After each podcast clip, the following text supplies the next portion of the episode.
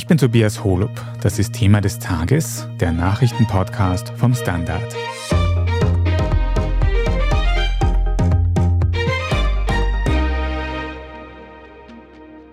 »15 Monate bedingte Haft«, so lautet das noch nicht rechtskräftige Urteil gegen die ehemalige ÖVP-Ministerin Sophie Kamersin. Es ist ein vorläufiger Schuldspruch, der weitreichende Folgen haben könnte. Denn rund um Kamersin, die Kronzeugin Sabine Beinschab und auch Ex-Kanzler Sebastian Kurz laufen aktuell noch weitere Ermittlungen. Wir besprechen heute, worum es im aktuellen Urteil genau geht. Und wir fragen nach, was das für mögliche zukünftige Gerichtsprozesse bedeutet. Renate Graber, Fabian Schmidt, ihr berichtet schon länger über den Prozess gegen die ehemalige Ministerin Sophie Kamersin. Renate, du hast gestern auch quasi den ganzen Tag aus dem Gerichtssaal live getickert. Kannst du uns für den Anfang mal erklären, was wurde Kamersin denn genau vorgeworfen bei diesem Prozess? Ja, sehr gern. Es gab zwei Vorwürfe gegen sie. Das eine war schwerer Betrug und das andere war ein Verstoß, also gegen illegale Absprachen in einem Vergabeverfahren. Beim ersten Punkt ging es darum, dass Sophie Kamersin, nachdem sie aus der Politik als Familienministerin ausgeschieden ist, Entgeltfortzahlung bekommen hat. Das gibt's, das kann man beantragen, das kann man aber nur bekommen und darf man auch nur beantragen, wenn man nichts dazu verdient. Sie hat aber dazu verdient, jedenfalls war das der Vorwurf der Wirtschafts- und Korruptionsstaatsanwaltschaft, also der WKStA. Das war der eine Punkt. Es ging um ungefähr 80.000 Euro.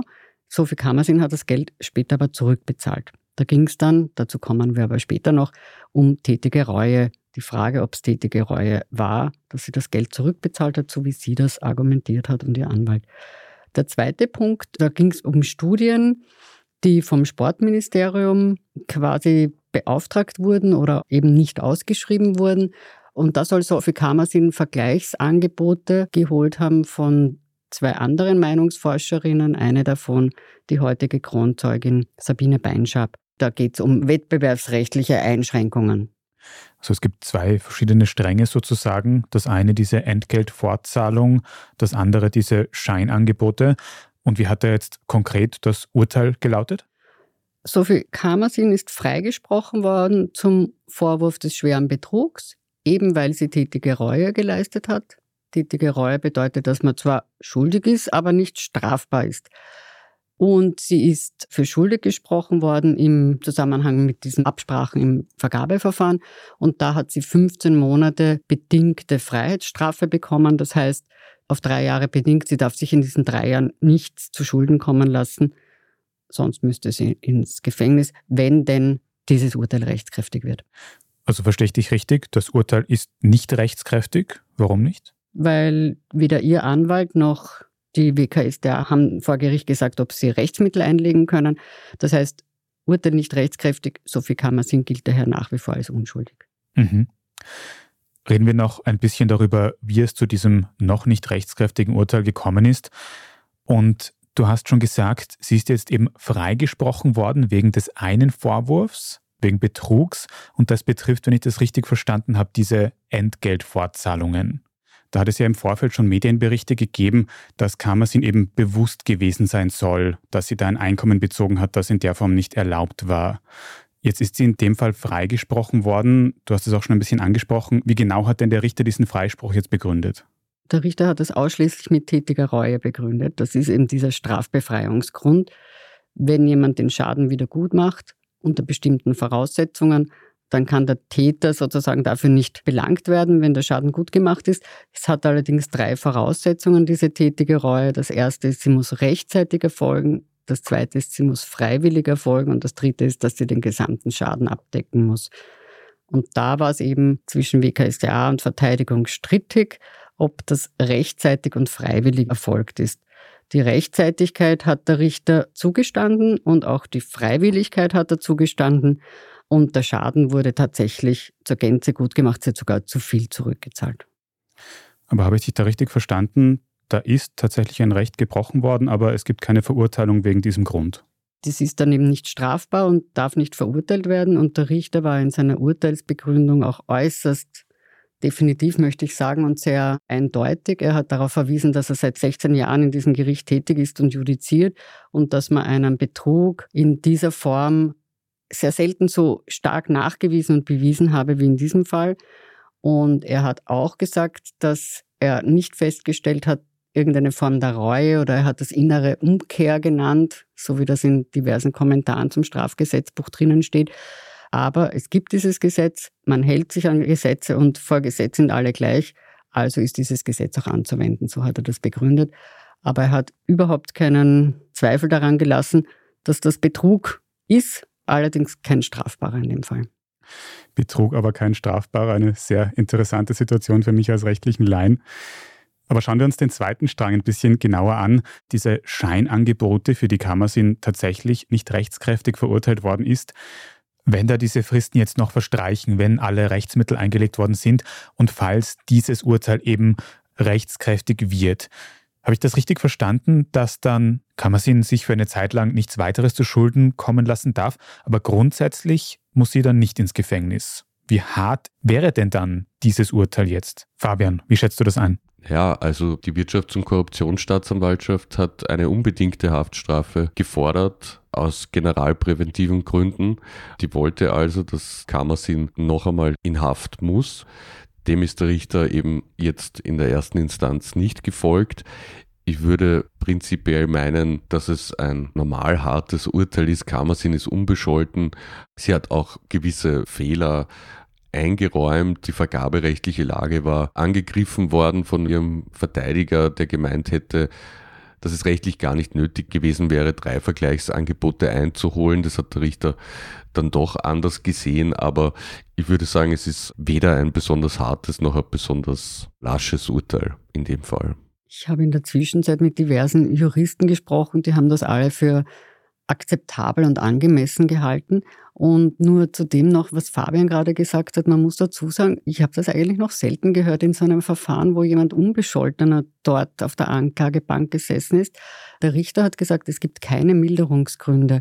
Also auch diese Unbescholtenheit hat er nicht gelten lassen mit der Begründung, dass Kamersin schon als sie noch Ministerin war, Provisionen bezogen hat für diverse Studien, die sie quasi für Frau Beinschab organisiert hat, also wo sie ihr die Rutschen gelegt hat, wie man auf Wienerisch sagen würde, und dass das eigentlich auch nicht geht. Also das ist nicht vorgesehen, Politiker dürfen das eigentlich nicht, aber es gibt keine Strafe dafür, da gibt es keine Sanktion dafür und das hat der Richter sehr ausführlich erklärt, das war doch erstaunlich, es gab keine Milderungsgründe. Ihr habt es schon ein bisschen angesprochen. Wir haben jetzt über das Rechtliche geredet, aber das Ganze hat ja auch eine Symbolwirkung. Dieser Prozess dreht sich um eine ehemalige Ministerin. Wie außergewöhnlich ist denn die Situation eigentlich vor diesem Hintergrund? Naja, leider nicht sehr in Österreich. Also wenn man sich die Geschichte der Zweiten Republik anschaut, gibt es eine ganze Reihe von Ex-Ministern, die verurteilt wurden, die auch sogar in Haft mussten teilweise. In der jüngeren Geschichte ist es zum Beispiel der ehemalige Innenminister Ernst Strasser, der dann als EU-Abgeordneter verurteilt wurde. Und natürlich gibt es auch einen anderen sehr prominenten Fall, der noch nicht rechtskräftig verurteilt wurde, aber das weiß, glaube ich, die Renate besser als fast jeder andere in Österreich. Ja, du sprichst an Karl-Heinz Krasser, der rund um die Causa Bowog, die Privatisierung der Bundeswohnungsgesellschaften, nicht rechtskräftigerweise verurteilt wurde, allerdings zu acht Jahren. Dieses Urteil, ich möchte es noch einmal betonen, ist nicht rechtskräftig. Sophie Kamersin war Ministerin für die ÖVP. Hat sich die Partei schon zu diesem Prozess jetzt geäußert? Nein, ich nehme auch nicht an, dass sie das je tun wird. Das glaube ich auch nicht. Also man hat schon gemerkt, als Kamersin damals in Urhaft gekommen ist, da gab es dann schon so eine Welle, wo im Hintergrund quasi davon gesprochen wurde, wie hart es denn nicht sei und dass das nicht angemessen sei. Da hat man versucht schon ein bisschen Stimmung auch zu machen gegen die WKStA. Das ist ja Folklore bei der ÖVP, dass man immer wieder Spitzen gegen die WKStA setzt. Aber jetzt, also in diesem Fall gab es da wirklich keine politische Unterstützung, also eher auch im Gegenteil. Wobei ich finde ja gar nicht, dass das Folklore der ÖVP ist oder nicht nur. Ich finde immer, das ist ein Angriff auf den Rechtsstaat, aber das sei nur als Hauptnebensatz dazu gesagt. Renate, du hast es schon gesagt, dieses Urteil gegen Sophie Kammersin ist nicht rechtskräftig. Wie geht es denn da jetzt weiter? Wie lange ist noch Zeit, um Rechtsmittel einzulegen? Also es ist einmal so, dass keine Erklärung abgegeben wurde und es sind dann drei Werktage Zeit, um solche Erklärungen abzugeben. Das heißt, innerhalb von drei Werktagen bis Freitag müssen dann die WKSDA oder der Rechtsanwalt von Frau Kamers in Norbert Wess mitteilen, ob sie Rechtsmittel einlegen wollen. Und das wird wohl geschehen und ich gehe sehr davon aus, dass das der Fall sein wird. Also es wird wahrscheinlich nicht rechtskräftig werden. Also da könnte dann auch noch weiter verhandelt werden. Das ginge dann in die Instanz zum obersten Gerichtshof, der da die zweite Instanz ist, und dann würde man weitersehen. Wir hatten ja auch schon den Korruptionsprozess gegen Heinz-Christian Strache, der verurteilt wurde erstinstanzlich, dann wurde das quasi aufgehoben, zurück an den Staat geschickt und dann gab es einen Freispruch rund um Prigraf war das.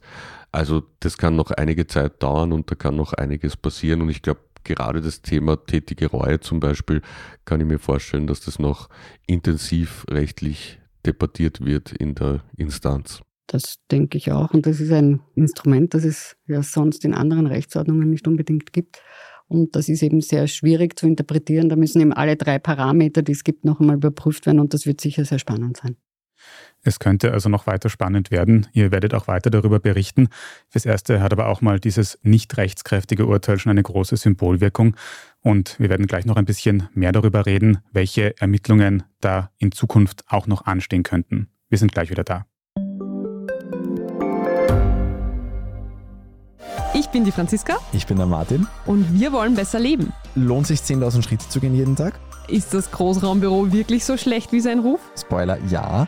Bringt's was, Intervall zu fasten? Wir fragen die, die es wirklich wissen und probieren es auch gleich selber aus. Bei Besser Leben, jeden Donnerstag eine neue Folge.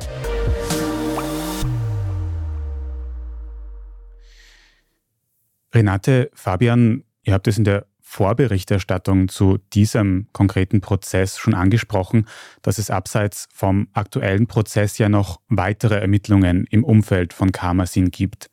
Was ist da jetzt also noch offen?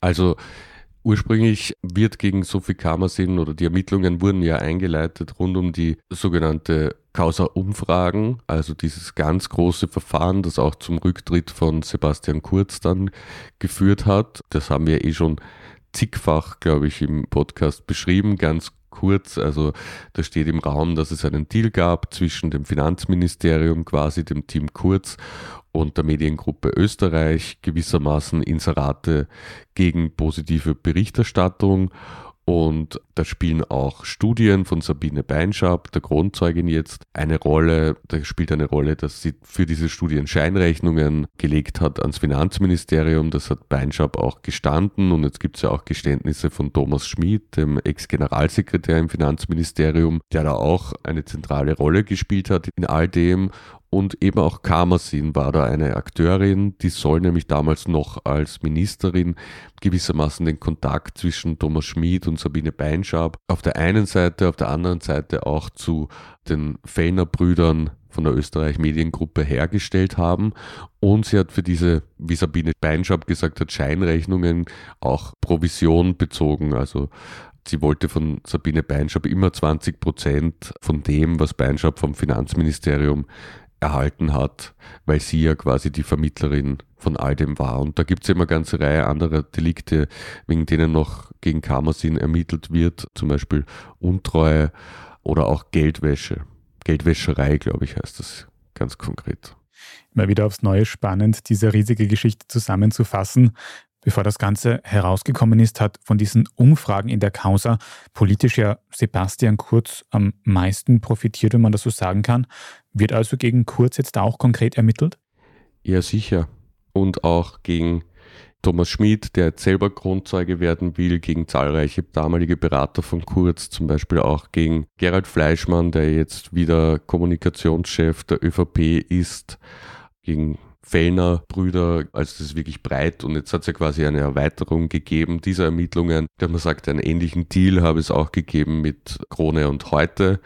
Das heißt, da ist jetzt auch das Verlegerpaar Dichand in der Ziehung. Also das ist wirklich schon ein sehr großes Verfahren und dementsprechend glaube ich, dass das auch noch eine Weile dauern wird, bis das ausermittelt ist. Und in diesem ganzen großen Verfahren, habt ihr jetzt schon angesprochen, ist die Meinungsforscherin Sabine Beinschab ganz zentral. Sie ist da Kronzeugin.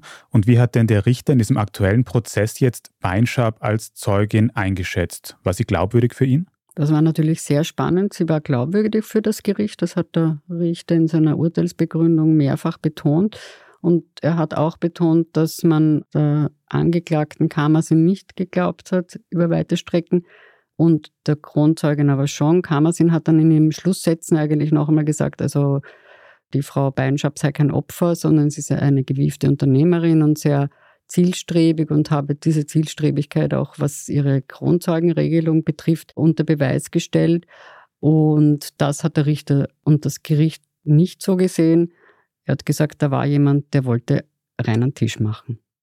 Ja, und abgesehen davon ist es ja auch nicht verboten, gewieft zu sein. Man kann ja auch einfach sagen, das heißt, dass man rational ist und sieht, ich habe Fehler gemacht, ich will das offenlegen und ich will alles offenlegen. Also der Sinn der Grundzeugenschaft. Naja, man muss auch dazu sagen, sie hat in ihrem Auftritt, sie ist immerhin fünf Stunden lang ungefähr befragt worden und man kann sich vorstellen, dass die Verteidigung von Kamersin jetzt sie nicht unbedingt mit Samthandschuhen angefasst hat. Sie ist wirklich sehr souverän aufgetreten, sehr authentisch rübergekommen, war sehr sachlich und vor allem auch, was mich sehr gewundert hat, hat nicht den Anschein von Nervosität irgendwie an den Tag gelegt. Also es war ein sehr souveräner Auftritt, hat das Gericht auch so gesehen. Was die ErmittlerInnen angeht, ist in der Vergangenheit oft kritisiert worden, dass die Wirtschafts- und Korruptionsstaatsanwaltschaft, die WKStA, oft Ermittlungen für die ins Leere laufen, die wenig Erfolg zeigen. Ist dieses aktuelle nicht rechtskräftige Urteil also eine Art Erfolg für die WKStA? Da muss man immer die Außensicht und die der WKStA auseinanderklamüsern sozusagen. Also die Außensicht ist immer die, dass man sagt, also wenn es nicht zu Verurteilungen kommt, dann ist das ein Misserfolg tatsächlich die WKStA würde sagen, also uns geht es nicht um Verurteilung oder nicht, wir wollen was vor Gericht bringen und dort wird dann Recht gesprochen, dort wird dann ein Sachverhalt genau erklärt. Vielleicht willst du sagen, Fabian, wie die andere Sicht ist? Also manchmal kann es die WKStA gewissermaßen nicht richtig machen nach den Maßstäben, die andere auf sie anlegen. Also zum Beispiel, wenn die WKStA lang einen Sachverhalt ausermittelt und zur Erkenntnis gelangt, dass das einzustellen ist, dann heißt es, naja, wieso hat die WKStA da jetzt so lange ermittelt, wenn da eh nichts dran ist? Wenn sie anklagt, dann heißt es, sie ist eben eine anklagewütige Behörde, die jeden Sachverhalt vor Gericht bringen will und man kann alles kritisieren. Meine persönliche Meinung zu all dem ist, dass die WKStA schon mit sehr komplexen Verfahren immer wieder konfrontiert ist und dass es da keine Überraschung ist, dass das sehr lange dauert, das im Detail auszuermitteln. Gleichzeitig habe ich schon das Gefühl, dass die WKSDA manchmal etwas hüpft, also dass es ein kleines Team gibt, das diese zusammenhängenden Fälle bearbeitet und dass da schon manchmal neue Sachverhalte dann mit sehr viel Energie bearbeitet werden und bei den größeren Verfahren läuft es dann im Hintergrund weiter und da tut sich manchmal wenig. Also ich habe das Gefühl, die WKStA könnte schon einzelne Sachen schneller abschließen und zur Anklage bringen. Aber das war hier jetzt ja auch der Fall. Also genau das, worüber wir reden, diesen Kammersim-Prozess, das ging ja eigentlich sehr, sehr rasch, muss man sagen.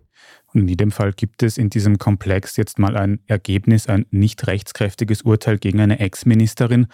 Erhöht das dann jetzt eigentlich auch die Chancen, dass auch gegen andere Beteiligte, wie eben zum Beispiel Ex-Kanzler Sebastian Kurz, Anklage erhoben wird? Ich glaube, das kann man nicht sagen. Also das kann man pauschal nicht sagen. Man kann natürlich schon sagen, okay, Sabine Beinschab ist jetzt vom Richter als glaubwürdig bezeichnet worden, aber Sabine Beinschab hat gleichzeitig ja auch Sebastian Kurz nicht sehr belastet. In ihren Aussagen hat er eigentlich gesagt, sie hat keinen Kontakt mit ihm gehabt. Also von dem her führt das wieder ins Leere gewissermaßen. Also ich glaube, man kann da keine solche Kausalität feststellen. Viel mehr Faktoren fließen da hinein. Ja, und man muss dazu sagen, halt das eine ist ein Urteil und das andere sind Ermittlungen. Also da müssen einmal die Ermittlungen beendet werden, um zu einer Anklage oder auch einer Einstellung zu führen. Also man kann das schwer vergleichen. Solche Form von Präzedenz gibt es da eigentlich nicht. Aber kann man irgendwie einschätzen, über welche Zeitdimensionen wir da reden? Wann könnte es abseits von diesem konkreten aktuellen Kammersin-Prozess zu Anklagen, zu weiteren rechtlichen Schritten kommen? Es liegt ja ein Vorhabensbericht im Justizministerium, wenn mich nicht alles täuscht. Da geht es um den Vorwurf der falschen Zeugenaussage von Sebastian Kurz im Urschuss. Da könnte sich mal was tun. Also dieser Komplex ist ja wirklich gigantisch, dieser Casinos-Akt. Ich glaube, wir haben schon das Gefühl, also Renate und ich haben ja auch darüber geschrieben, zuletzt, dass es in den ursprünglichen Ermittlungen, den Casinos, Ermittlungen, glaube ich, langsam Richtung Abschluss geht. Die WKStA sagt ja auch selber, sie hat zwei Komplexe schon quasi ausgewertet. Also da dürfte sich was tun. Casinos-Akt, wenn ich das richtig im Kopf habe, das ist dieser riesige Ermittlungsakt, wo alle diese Ermittlungen, die wir gerade heute besprochen haben, zusammenlaufen.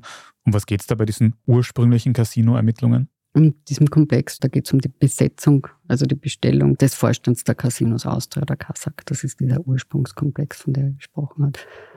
Rund um den Finanzvorstand, der damals bestellt wird, Peter Siedler, ein FPÖ-naher Manager. Ja, und bezüglich der anderen Ermittlungen, in die Karmasin auch involviert ist, in der sie als Beschuldigte geführt werden, ich glaube, da kann man mit relativer Sicherheit sagen, dass das noch recht lange dauern wird. Zum Beispiel geht es da ja auch um die Frage, ob Chatnachrichten und E-Mails von Wolfgang Fellner ausgewertet werden dürfen, der ja auch Chefredakteur ist von Österreich. Das wird derzeit gerichtlich ausverhandelt und ist jetzt in der Instanz. Das heißt, die Daten hat die WKStA gewissermaßen noch gar nicht oder zumindest keinen Zugriff. Das heißt, erst wenn das erledigt wird, können dann die Auswertungen durchgeführt werden. Und all das muss man dann gewissermaßen auch bei Heute und Krone noch einmal machen. Also das wird lang dauern. Es gibt noch viel zu ermitteln. Es wird auch viel zu berichten geben. Danke, dass ihr das auch heute hier im Podcast gemacht habt, Renate Graber und Fabian Schmidt. Danke sehr. Danke. Wir machen jetzt dann gleich noch weiter mit unserer Meldungsübersicht, sprechen über das neueste Drama in der SPÖ-Führungsdebatte und über Änderungen beim Account-Sharing auf Netflix. Wenn Ihnen diese Folge von Thema des Tages bis hierhin aber schon gefallen hat, dann abonnieren Sie uns am besten gleich auf Ihrer liebsten Podcast-Plattform. Dann verpassen Sie auch keine weitere mehr und können uns auch gleich eine gute Bewertung oder einen netten Kommentar dort lassen, damit uns noch mehr Menschen finden können. Vielen Dank dafür. Wir sind gleich wieder da.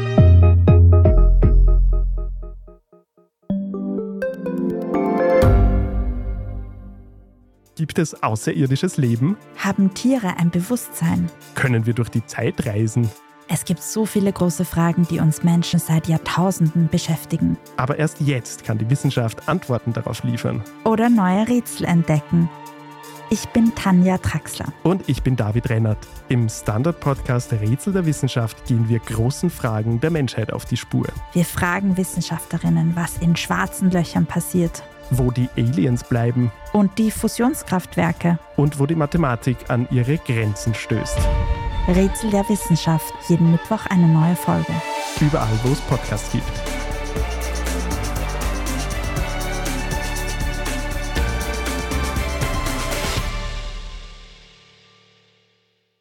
Und hier ist, was Sie heute sonst noch wissen müssen. Erstens, in der SPÖ geht der Kampf um die Parteispitze in die nächste Runde. Nachdem Pamela Rendi-Wagner gestern am Dienstag bekannt gab, nicht mehr kandidieren zu werden, kämpfen nun Hans-Peter Doskozil und Andreas Babler weiter um die Position als SPÖ-Chef. Der bei der Mitgliederbefragung zweitplatzierte Babler hat aufgrund des knappen Ergebnisses gefordert, die SPÖ-Mitglieder nochmal in einer Stichwahl Babler gegen Doskozil zu befragen. Doskozil, der bei der ursprünglichen Befragung den ersten Platz gemacht hat, hat sogar mit einem Rückzug seiner Kandidatur gedroht, falls es zu einer weiteren Mitgliederbefragung kommt. Schlussendlich hat man sich dann auf einen Kompromiss geeinigt. Beide Kandidaten werden beim SPÖ-Parteitag am 3. Juni antreten und dort werden dann die 650 Delegierten der Partei über ihren zukünftigen Chef entscheiden. Zweitens, apropos SPÖ. Heute am Mittwoch wird im Nationalrat wieder über Gesetze abgestimmt. Es dürfte das letzte Mal sein, dass die noch Parteichefin Pamela Rendi-Wagner für die SPÖ spricht. Konkret haben die SozialdemokratInnen angekündigt, dass sie heute gegen ein neues Energieeffizienzgesetz stimmen wollen. Das Gesetz soll den Energieverbrauch in Österreich merklich verringern und muss wegen EU-Vorgaben auf kurz oder lang sowieso umgesetzt werden. Die SPÖ begründet ihr Nein dagegen damit, dass sie generell keine Vorschläge der Regierung mittragen will, solange es nicht weitere Maßnahmen gegen die Teuerung gibt. Das Energieeffizienzgesetz dürfte deshalb nicht die notwendige Zweidrittelmehrheit erreichen. Und drittens, Accounts beim Streamingdienst Netflix können bald auch in Österreich nicht mehr ohne weiteres zwischen mehreren Personen in verschiedenen Haushalten geteilt werden.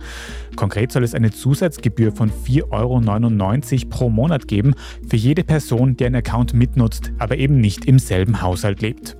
Getestet wurde das Ganze vorab bereits in mehreren Ländern, etwa Spanien und Portugal, und jetzt soll die Regelung in mehr als 100 Ländern umgesetzt werden, darunter eben Österreich. Wann genau die Umstellung kommt, steht noch nicht fest. Betroffene Nutzerinnen sollen im Voraus aber von Netflix darüber informiert werden. Und jetzt habe ich noch einen Hörtipp für Sie. In der neuen Folge unseres Schwester-Podcasts Rätsel der Wissenschaft geht es um Pilze wie ein einziger Pilz sich über 9 Quadratkilometer ausbreiten konnte, wie eine andere Art Ameisen zu willenlosen Zombies macht und ob Pilze nicht eigentlich unsere ganze Welt beherrschen. Das hören Sie überall, wo es Podcasts gibt, wenn Sie einfach nach Rätsel der Wissenschaft suchen. Falls Sie dem Standard Podcast Team jetzt noch irgendetwas sagen möchten, dann schicken Sie gerne eine Mail an podcast.derstandard.at. Und wenn Sie die journalistische Arbeit, die wir hier beim Standard machen, unterstützen möchten, dann geht das zum Beispiel, indem Sie ein Standard-Abo kaufen. Das kann man machen für die Zeitung, für die Website oder wenn Sie Thema des Tages über Apple Podcasts hören, dann kann man dort auch einige Euro für ein sogenanntes Premium-Abo zahlen und in Zukunft ohne Werbung hören und vor allem sehr unterstützen. Also vielen Dank dafür. Ich bin Tobias Holub. Danke auch fürs Zuhören und bis zum nächsten Mal.